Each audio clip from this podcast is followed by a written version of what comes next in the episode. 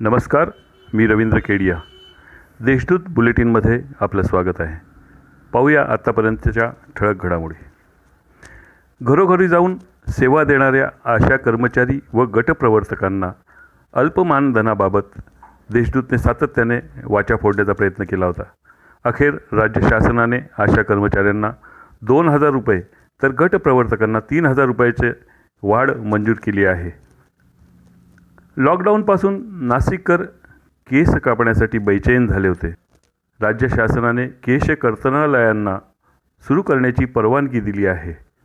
अठ्ठावीस जूनपासून ही दुकाने सुरू करता येणार आहेत.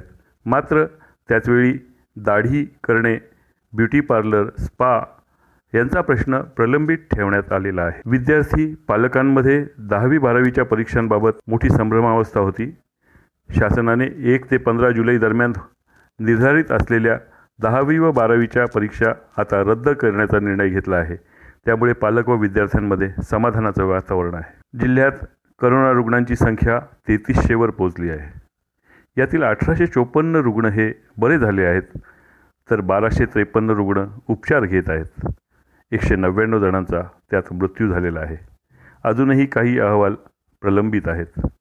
या होत्या आजच्या ठळक घडामोडी. अधिक माहितीसाठी लॉग इन करा देशदूतच्या संकेतस्थळावर. नमस्कार.